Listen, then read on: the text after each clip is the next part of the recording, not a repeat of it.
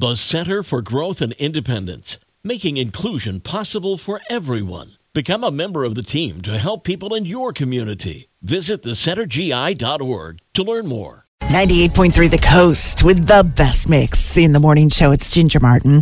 I have your coffee talk this morning, and it's we're going to start with this. Um, you know, we really haven't heard much about tragic hurricanes happening so far this season, but Hurricane Hilary is packing a punch on California right now. It hit land as a tropical storm yesterday, and it has caused major flooding and some landslides there. One person has perished in the storm in the Baja Peninsula.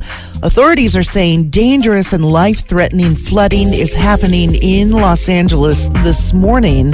Rescue efforts are underway in San Diego due to flooding, and 911 service is out for people in Palm Springs who may need help.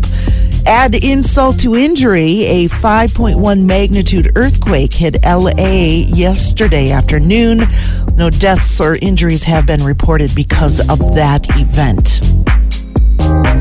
The new trend in decorating colors is about to get dark.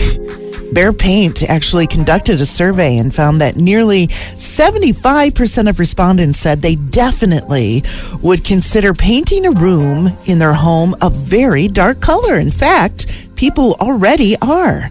So they went ahead and developed a new color. It's called Cracked Black Pepper, saying adding a soft black like cracked pepper evokes a sense of confidence and individuality that we all want our customers to feel after completing a project. I'd consider it. And today happens to be National Senior Citizens Day. And our latest U.S. Census tells us that seniors are America's fastest growing age group. There are 47 million seniors in the United States, and that number is expected to double by the year 2060. So, if you have a neighbor or a family member who is a senior citizen, maybe give them a card, take them a treat today to show your appreciation. And there's your coffee talk from 98.3 The Coast.